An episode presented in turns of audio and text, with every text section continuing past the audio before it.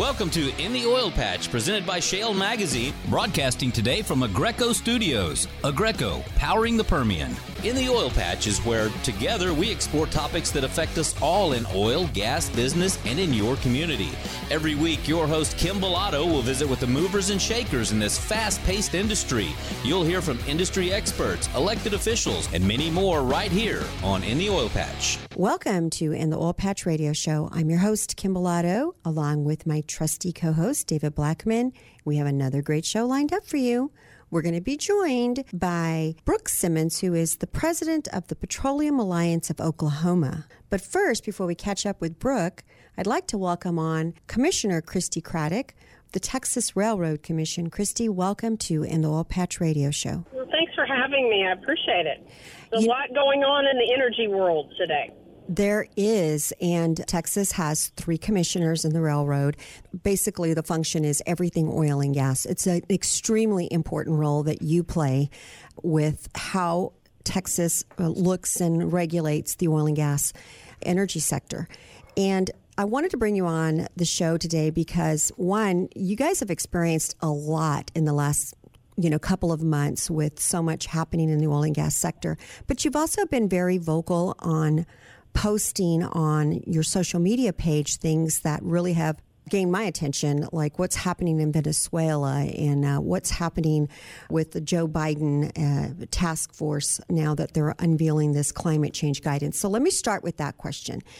Basically, it seems as though Biden has accepted Sanders' task force climate change plan. And one of them that really caught me by surprise in this whole entire task force recommendation is that they're discussing climate change to include a net zero economy wide emission ban by 2050 and carbon powered vehicles by 3035 will be technology neutral standards for clean energy and energy efficiency, meaning that half a million school buses will be zero emission vehicles within five years, and that will have 500,000, another half a million changing stations in all these different states by local governments and state governments.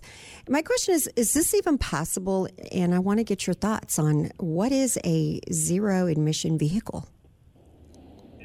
I think i I'm not sure that a zero emission vehicle exists, number one. So I think what people forget is energy is important to everybody, right? And mm-hmm. that is where te- where Texas leads, quite frankly. But the United States has been a leader in energy and energy policy for a long time.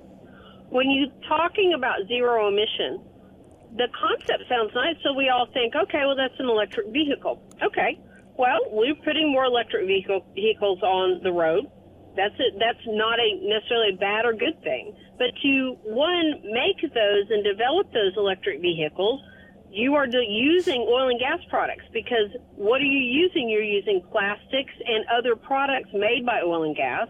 You're using electricity and other uh, that is powered by oil and gas, and the only way you can have a light enough vehicle to be an electric vehicle is oil and gas products. So number one, you, you're using an oil and gas product whether you whether you really think you want to or not.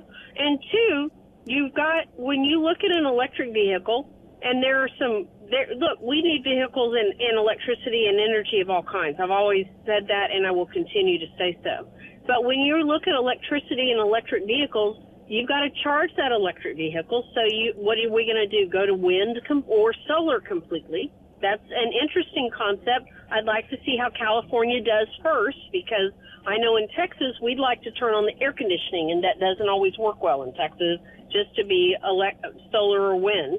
And two, yeah, you've also got the battery, and the battery ha- is developed. And frankly, if you look at the battery, a lot of the development of battery and the recycling of the of the battery cannot you you're using carbon. So the concept that because you're driving an electric vehicle or some kind of school bus, which also costs money to that school district, which means you, me, and the taxpayer are paying that the dollars to retrofit or buy new school buses um, the concept sounds great, but when you put it into the reality of it, it really costs a lot of money and does not accomplish what they think they're trying to. So AOC's policies that Joe Biden is trying to put into place, know, not great policies to begin with, in my opinion, and will cost this country trillions. I think the last estimate of, or the first estimate of AOC's policies for her Green New Deal were $90 trillion, and that all comes out of our pocketbook mm-hmm. without accomplishing a lot. And I think that's the real problem.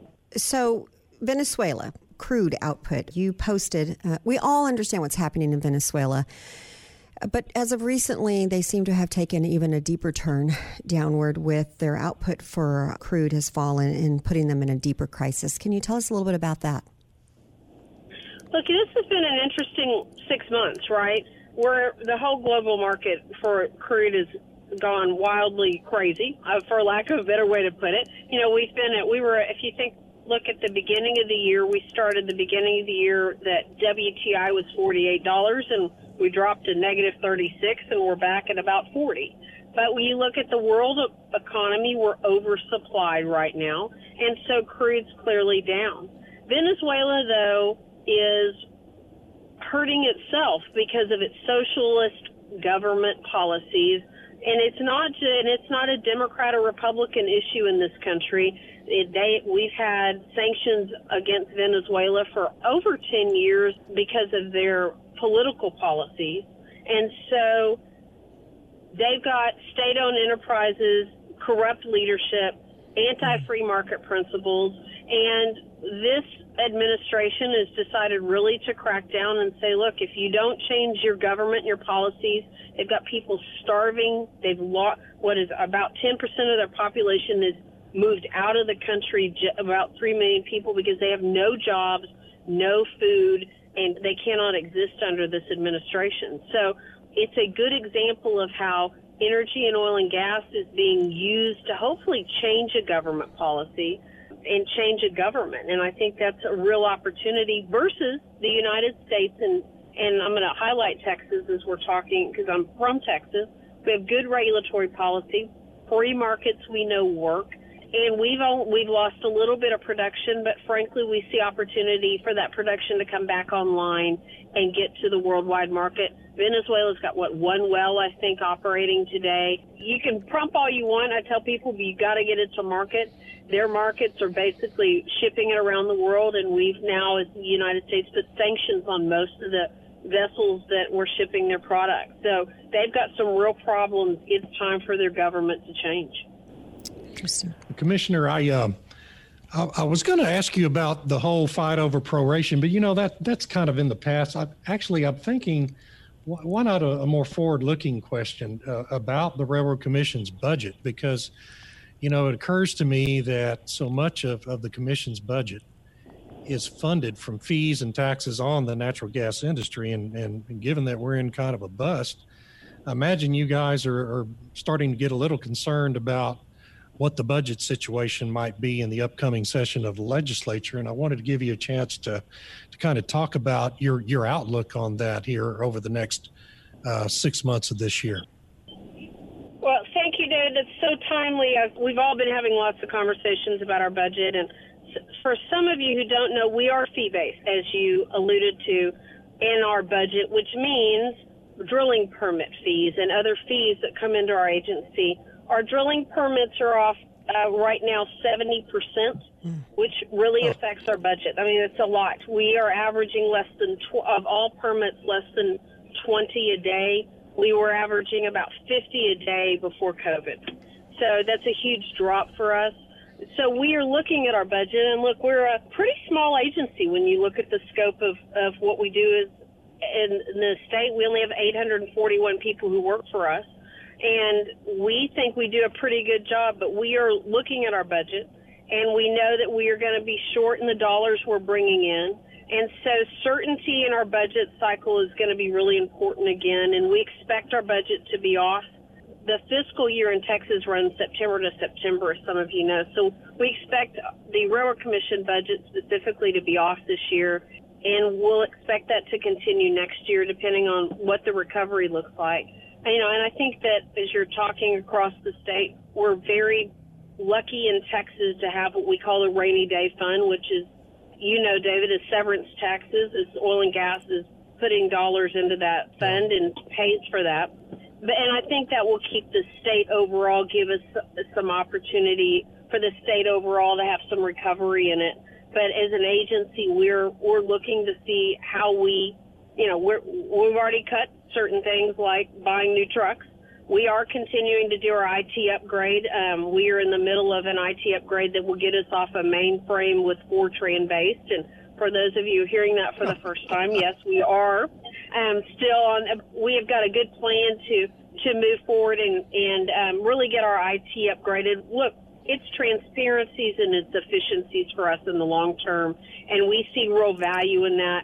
And our and really we see value in in how we can manage our agency and and really everybody wants our our information. So I do think we're going to have some real budget challenges as an agency, and we started having conversations with legislators and industry so they can understand where we are. So I appreciate you bringing that up. Well, Christi, definitely, as I stated earlier, the Texas Railroad Commission is one of the most vital agencies that the state of Texas has, and so hopefully it isn't too difficult of a task. We we need to make sure that the Railroad Commission keeps moving forward with efficiencies. Well, Christi, once again, thank you for joining us on In the Oil Patch Radio Show. When we come back from break, we're going to be joined by Brook Simmons, who is the president of the Petroleum Alliance of Oklahoma an interview you don't want to miss. You're listening to In the Oil Patch Radio Show, and we'll be right back. The Texas Alliance of Energy Producers has a rich and commanding history of fighting for the independent oil and gas industry. The Texas Alliance became a statewide organization in 2000 with the merger of two of the oldest oil and gas associations in the nation the North Texas Oil and Gas Association and the West Central Texas Oil and Gas Association. Today, with more than 2,600 members, the Texas Alliance is the largest statewide association in the country serving independent energy producers and associated industries. Through our efforts in Washington, D.C., D.C., and Austin, the Texas Alliance is focused on a better business climate for you. The Texas Alliance has a staff consisting of highly experienced senior staff and supporting consultants serving our membership. Offices are located in Austin and Wichita Falls. Become a member today by visiting texasalliance.org or email us texasalliance at texasalliance.org. Any business can benefit from advertising to the oil and gas industry, but it's really important to partner with a marketing company that has a proven track record with this growing industry. Shale Oil and Gas Business Magazine is the one stop shop that'll keep you in front of the customers that you need to grow your business. So let's start growing your business in Texas. Email us info at shalemag.com. Again, that's info at shale, S H A L E, mag, M A G.com. Or you can call us 210 240 7188. Again, that's 210 240 7188.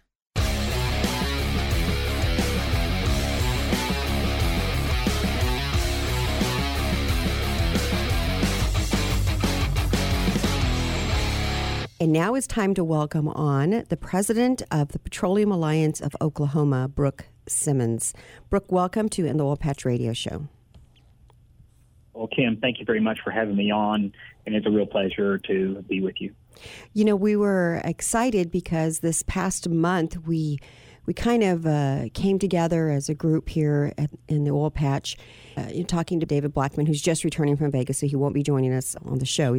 But we wanted to take a look outside of Texas because the show does air outside of Texas as well in certain parts and kind of give our listeners an opportunity to learn more about what's happening in other shale plays and other areas that are focusing a lot of in oil and gas.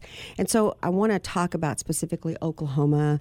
You guys are known for it's an energy state as well. You've got Scoop and Stack. So we're going to get into all of that. But first, can you tell me a little bit about you are recently named as the president for Petroleum Alliance of Oklahoma tell me how you got there. What have you been doing in the past? You're certainly no newbie to oil and gas, so we want to know a little bit about what brought you and how did you get there. Well, thank you very much for the the, the question, Kim.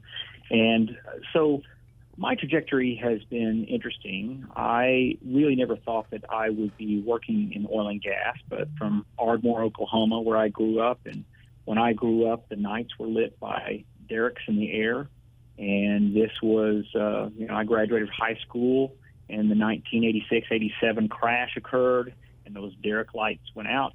Mm-hmm. And like a number of other folks, I had to think about what I was going to do to to feed myself as a professional, and I became a journalist and worked as a journalist in at the Oklahoma State Capitol and at my hometown of Ardmore, Oklahoma, and then was called to Washington D.C. to work for Republican Senator Don Nickles from Oklahoma, and I did two tours of duty with him, and also worked for a congressman from Kentucky during his first reelect, and uh, helped pull him across the line uh, and to hold that seat. That was the first Republican seat ever he- held, or excuse me, he was the first Republican ever elected to, that seat since Reconstruction in Western Kentucky. And then after my tenure on the Capitol, at the House and Senate side, then my boss announced that he was going to retire, and I left and became a lobbyist. And as I developed my book of business, that became at the federal level, representing folks like the International Association of Drilling Contractors, the American Exploration and Production Council, the Oklahoma Independent Petroleum Association, the Royalty Owners and Producers Educational Coalition, and others. And that began to really expose me to the industry. So when the crew change began occurring internally in 2014, I was asked to come in house. And uh, there were a couple of outfits that had talked to me, and I went to work for Newfield Exploration mm-hmm. in Houston mm-hmm. and was on the road about 200 days a year. 150 of that was in Oklahoma. We were in in the Bakken, in Oklahoma, Utah, and then we had some assets in Texas as well in the Eagle Ford, which we sold in 2016. So, so that familiarity with Oklahoma served me well, and sort of was the, the catalyst, I guess, for bringing me back here, because I had served OIPA in a in a lobbying role, and then from my Newfield perch, handling all of its government affairs, serving on the executive committee and board for the Oklahoma Oil and Gas Association. And we would help bring those two organizations together over time. And so that's how I wound up here. Well, you know, recently we've interviewed a couple of other associations in different areas of the United States Marcellus, uh, Shell area, and Colorado, of course, Oklahoma. And it, it appears, well, first of all, oil and gas is never boring, right? It is always in flux and changing.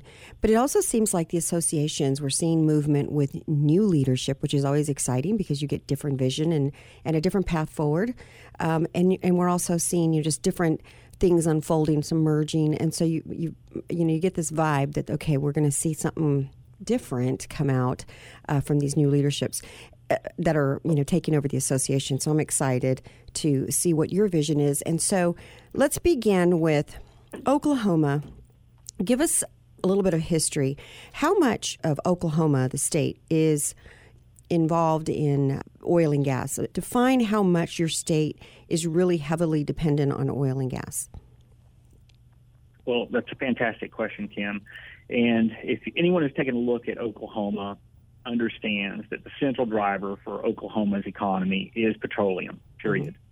Mm-hmm. And the oil and gas industry affects every other uh, job creating category in the state. And just I'll give you some figures I have here from 2018. In 2018, the industry generated $65.4 billion in state GDP. It accounted for one out of every three dollars in earned income about one in five jobs, one third of the state's total economic output. It generated $36.8 billion in household earnings in 2018. It provided more than $30.4 billion to land and mineral owners since 2003. And on top of that, there is, are all the taxes that flow from the industry to the state to local governments for teachers, for public health, roads, bridges, prisons, etc. That was $1.13 billion in gross production taxes for fiscal year 2019 and more than generally more than $2.6 billion in taxes each year for the last decade. Interesting. So you think about that sort of impact in the state of Oklahoma, where it is really quite literally the, the state's lifeblood. Mm-hmm. And today we have nine or 10 rigs running. Well, well state. we're going to get into that when we come back from break. But to look at the similarities between Oklahoma and Texas, they're very much similar in the way that, you know, it's an important, very important issue when we talk about oil and gas in these two states. Uh, Brook, we're going to be right back. To take a quick break. You're listening to In the Oil Patch Radio Show, and we'll be right back. Hi, folks. Alvin Bailey here. Did you know Aggreko is proud to sponsor In the Oil Patch radio show? Aggreko has served Texas oil fields for over 10 years, supporting producers with temporary power to get their product to market. When utility power is not available, Aggreko is your reliable alternative. They service everything from pump jacks with a single 200 kilowatt unit to massive gas processing facilities requiring 50 megawatts or more. Aggreko is your dedicated engineering partner for diesel and natural gas generators, as well as battery power solutions.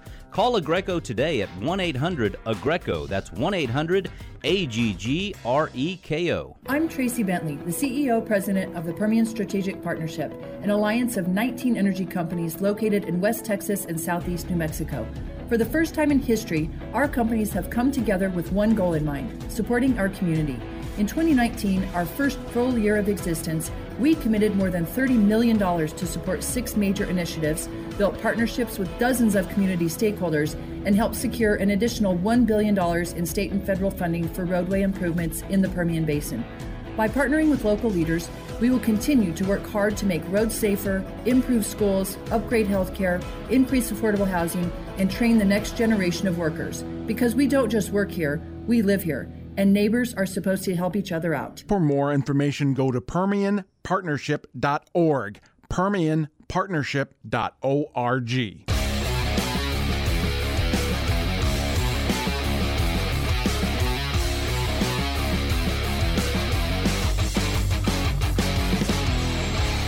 And we're back. You're listening to In the Oil Patch Radio Show. Our guest today is Brook Simmons, who is the president of the Petroleum Alliance of Oklahoma.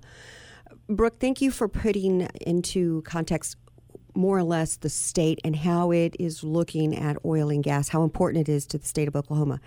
But you also mentioned right before we went to break that y'all are at a rig count of nine or 10. I want to try to get where you guys are right now and then where do you feel the state, with, of course, energy is going. So, uh, your rig count, you're at nine or 10 rigs for, for Oklahoma? That's right. And uh, I think Baker Hughes said it was 10 on Friday. And I don't know if it's still still 10, but it, we're we're at the bottom. Really, mm-hmm. we saw things kind of bottom out around nine rigs, and then we're just kind of in this holding pattern right now. Now, for every one of those rigs that's running, you put one of those, you stand up one of those, and you're feeding about 30 families for a month. And that's kind of way to think about the the employment impact of that. Yeah. That's and not good numbers. Then yeah, and then you talk about uh, the job loss within the, within the industry so far, just as a result of this double black swan. Mm-hmm. Not only the efforts by Russia and Saudi Arabia to take out U.S. domestic production, but also the COVID 19 pandemic. And you're talking about a job loss that we believe since March is already at 100,000 jobs across the industry, and I suspect it's probably larger than that. The impacts, as you well know, when you shut down working rigs, and it doesn't matter which basin you're talking about. You're talking about grocery stores and restaurants and car dealerships and mom and pop pizza places that don't get to work right. and don't have customers coming in the door to spend money. I was out in uh, Midland uh, for a conference not too long ago prior to all of this, and I rode in the back of a cab, and the cab driver and I were talking about what he was seeing, and he could already tell that there was a slowdown as a result of the, the price pressures. But of course, now you're seeing this ripple effect across not only Oklahoma's economy, but across the all the entire oil patch. Yeah, it is a, uh, a, devastating impact, the, the double whammy that occurred between the oil prices bottoming out and then, of course, the pandemic. Where do you think Oklahoma is going then? I mean, I know that we're all in this together with really nothing happens until people start traveling again, until these restrictions are lifted, people start using more energy, and of course, we get a good price on a barrel of oil. And and, and so forth. But where do you see your state going? And is there any historical place to look at in the past when you guys had low rigs? How did the state manage? Um, and then, more importantly, what is the alliance in their members? How, how are you guys going to respond to this? Historically, I mean, I have a chart on my wall that's the 70 year historical chart that shows the the collapses back in 93 and 97, 2001, the dip in 2008, and really untold story about how domestic production, that combination of horizontal drilling and hydraulic fracturing, which really drove the U.S. economy out of the depths of the, the Great uh, Recession in, in 2008, 2009 and forward. But we do not expect, I guess, if you talk to most folks, you don't think about this comeback as a 2020 story. I hope I'm wrong. I hope that I'm positively and pleasantly surprised by the industry coming back on. But we have an awful lot of supply to work off. We have an mm-hmm. armada of uh, tankers out there that have been uh, filled with uh, foreign oil, and we know that the refiners have to burn that off. And uh, so, transportation fuel side of the equation looks looks certainly tricky. Mm-hmm. In Oklahoma, we kind of think of this not as a as a 2020 recovery story, but probably a back half of 2021 mm-hmm. story, and maybe some some brightness coming on in the third or fourth quarter of 2021, and and then 2022, hopefully more economic activity. But we have a rainy day fund. That rainy day fund is is a, a fortunate thing for us to have. Uh, like Texas, even that and this kind of downturn doesn't. Yep, but mm-hmm. it won't last forever. So right. we're looking forward to getting people back to work. And you know, I think that's the main focus that we should all focus on. This is why the show exists, is because we are talking to the average Joe, if you will, uh, or Jolene about how important oil and gas matters to them, even though they don't work in it. They have no understanding of how does it affect me. And these jobs that are gone really have a rippling effect all over whether you're in Oklahoma or in Texas and we are very similar in that in, in that sense so it's not a good thing what we're hearing. It, you know, 2021, uh, more or less, if you can hang on, you know, you might we might see light at the end of the tunnel, is what you're saying. From what I heard, it's a very trying time for the energy industry. But Brook, when we get back from break, I want to switch gears and I want to bring this a little bit more into the Trump administration and the election and kind of get your feel on that.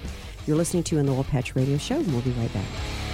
Remember this name, Oilfield Experts, to locate any part, anytime for your automotive or oilfield equipment needs. Oilfield Experts' specialty is those hard to find oilfield parts for your fleet maintenance needs, and we've been providing those parts and accessories to keep your tools turning since 1965. From the auto repair shop to the pump jack, call us for the right part right now. Write down this number Oilfield Experts, 210 471 1923. Again, that's 210 471 1923 and visit us on the web at theoilfieldexperts.com.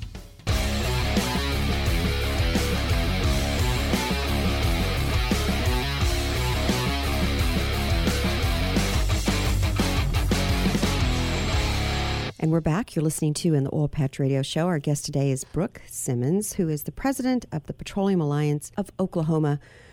Brook, thank you for bringing us up to date of what's happening in your state and uh, how the oil and gas industry is is managing.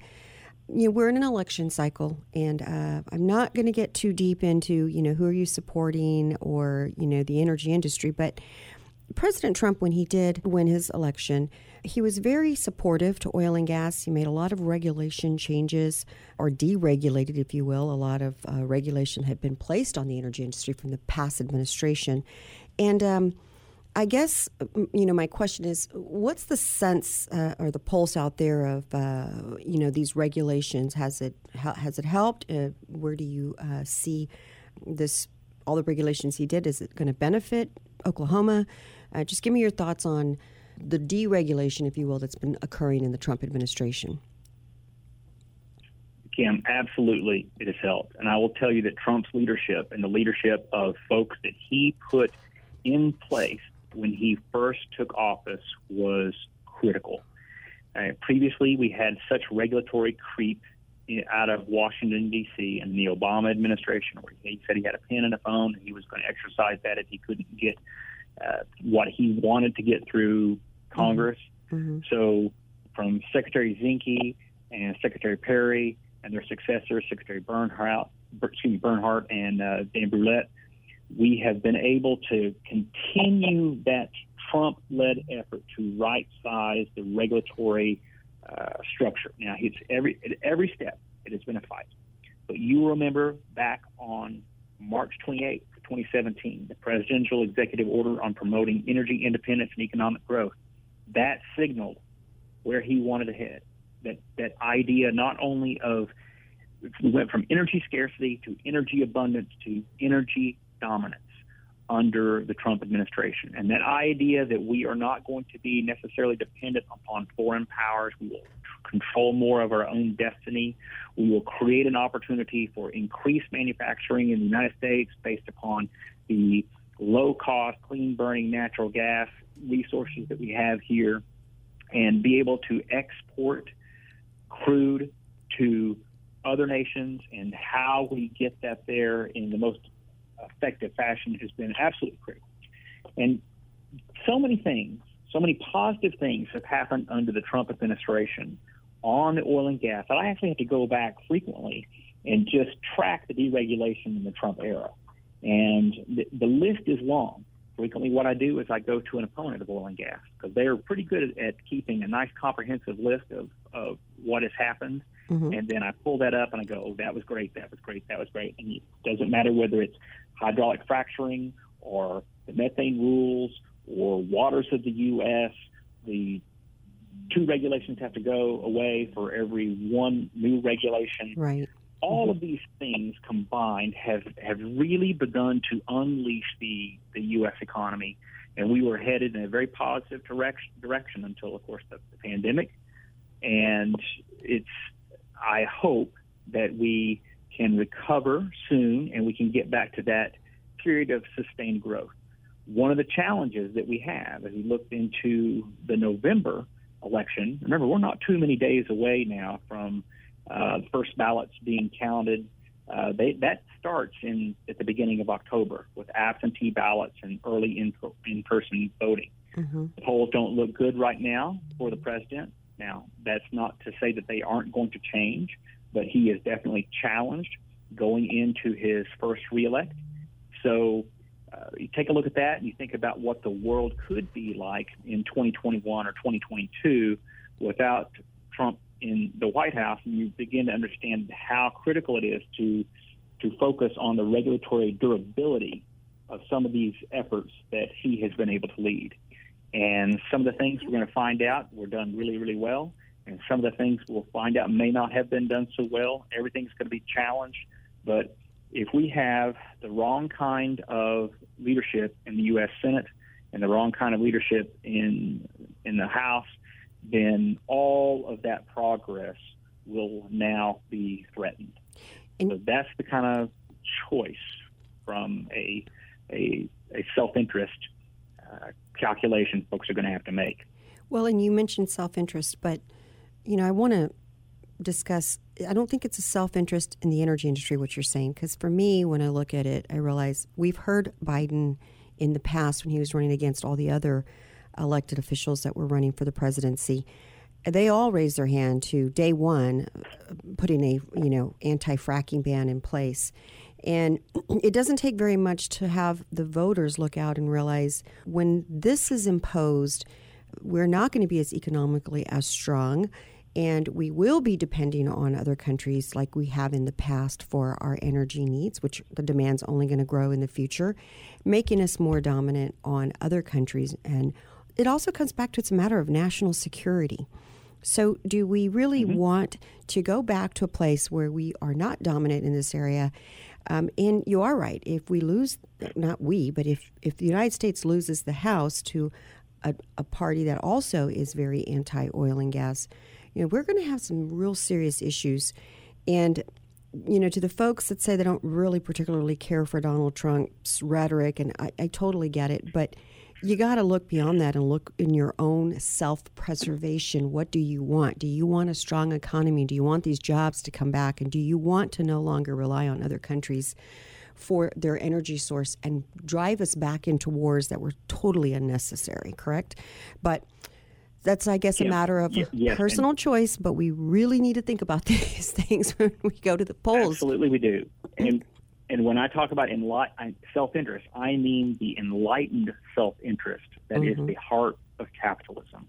And if you take a look across the aisle and you take a look at the fact that the Democrat Party has been absolutely captured by the socialist left and how we have weeded mm-hmm. out as a nation those blue dog Democrats or those pro oil and gas Democrats. Uh, that is an absolute tragedy. And I think about how sad it is that we have we have one party that is pro oil and gas, and we have another party that is anti oil and gas, and that is that is the truth. That is reality where yep. we are today. And that's our choice. And we better get to the polls and vote. Brook, when we come back from break, I want to continue on this conversation, but I also want to get into ESG and the discussion on produced water. You're listening to on the Oil Patch Radio Show. We'll be right back. Are you a business owner feeling overwhelmed where to begin your business's online presence? Maybe you've spent thousands of dollars in the past just to be highly disappointed with the results. We understand because we were once you. Since then, we decided to hire the very best experts to help us and you. Let us send you our business profile that will quickly show you your Google business rankings in these five areas reputation, ratings online, website, advertising and social media, and search engine optimization. All of these areas really affect how Google ranks your entire listing. So if ranking on page one is your goal, pick up the phone and call us now, 210 240 7188, or simply go to shalemag.com slash business profile. We'll be in contact with you within 24 hours. Once again, pick up the phone and call us now, 210 240 7188 or simply go to shalemag.com. That's S H A L E M A G.com slash business profile. Start dealing with a company you can trust and always find.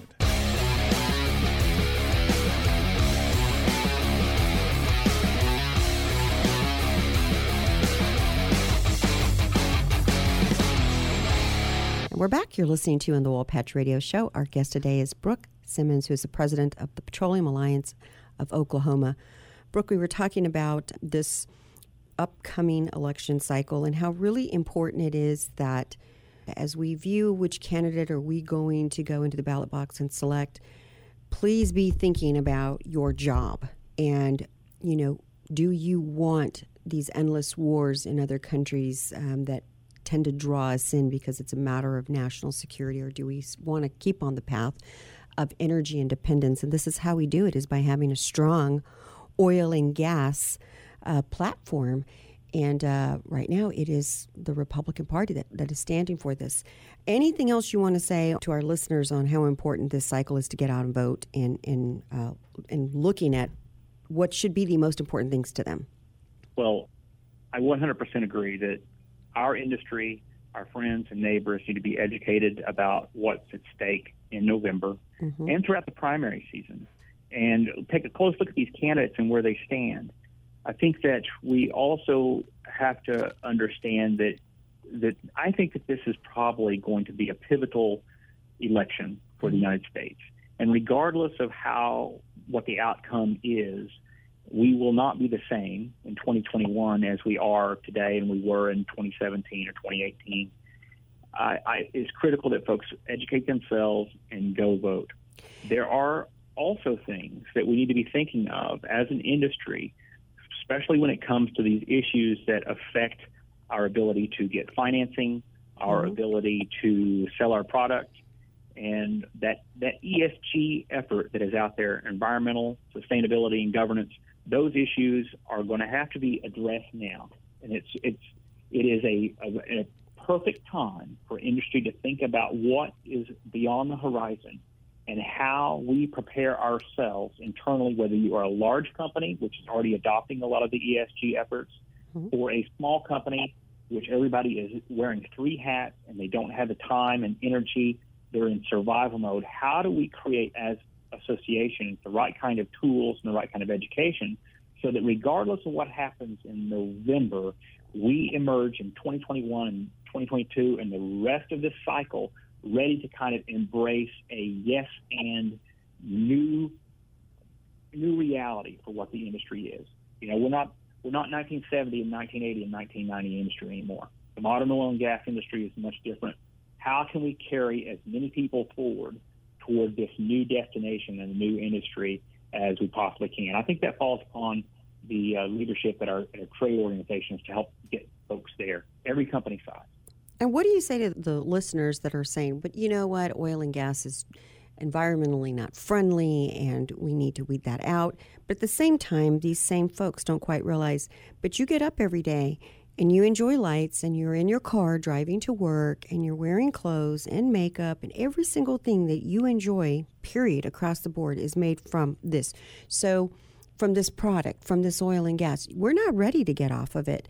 But they, the industry is moving towards finding greener ways of utilizing a product that we have to for life and death purposes, if you will, what do you say to those people? Because this ESG is all about that, about how do we look at the environment as, you know, the energy industry, how do they look at the environment and take every single precaution, whether it's water, produced water, recycled water, lowering air emissions, which is natural gas is one of the cleanest burning. I mean, there's just so much education that's lacking to a lot of people. And it is this industry that's actually – curtailing all this.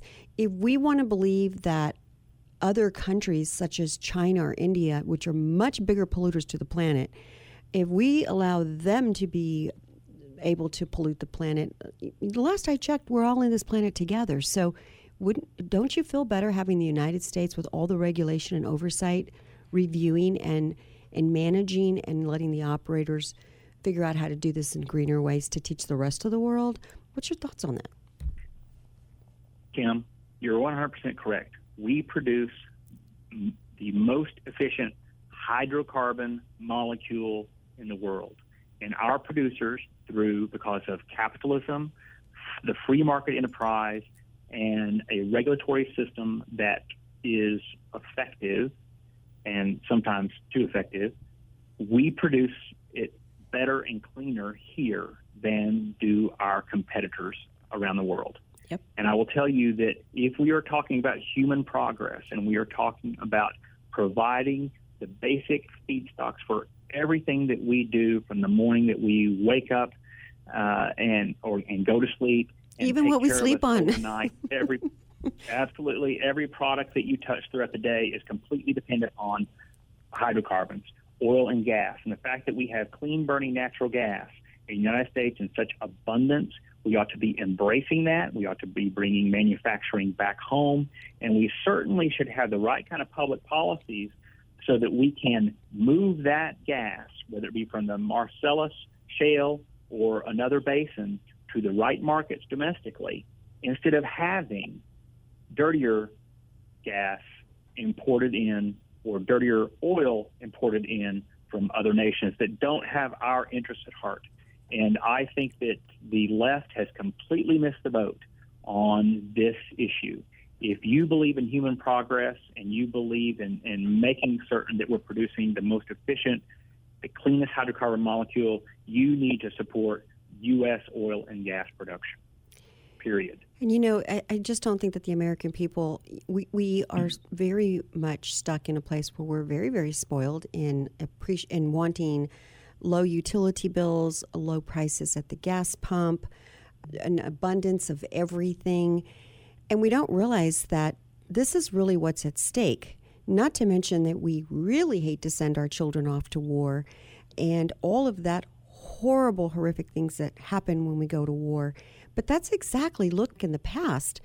And it's there. It's there for the American people to see. And and I'm going to, you know, kind of leave us with this. You hear over and over and over again that elections have consequences.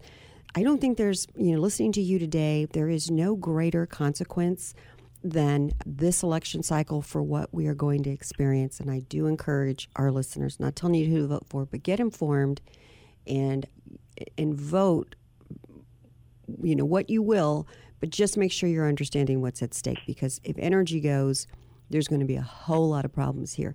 Brook, before we leave, where can our listeners, where can they go to to uh, join the Alliance of Oklahoma and uh, get involved in your great organization? You can just Google uh, Petroleum Alliance of Oklahoma. I think it's okpetro.com. Our web address, and it'll pull out the petroleumalliance.com. You can find out everything about us. You can find out our membership, our events, the news, contact information. Uh, we represent folks who work in every basin. So you'll frequently find folks involved in Oklahoma are certainly involved in the Permian, the Eagle Ford, involved in New Mexico, uh, and other locations. So there is a great holistic opportunity to make certain that we're all pulling the oars in the same direction as we move through the rest of this fall.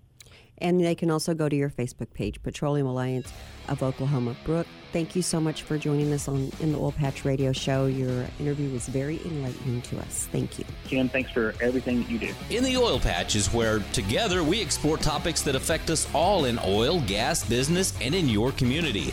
Every week, your host Kim Velato will visit with the movers and shakers in this fast paced industry. You'll hear from industry experts, elected officials, and many more right here on In the Oil Patch.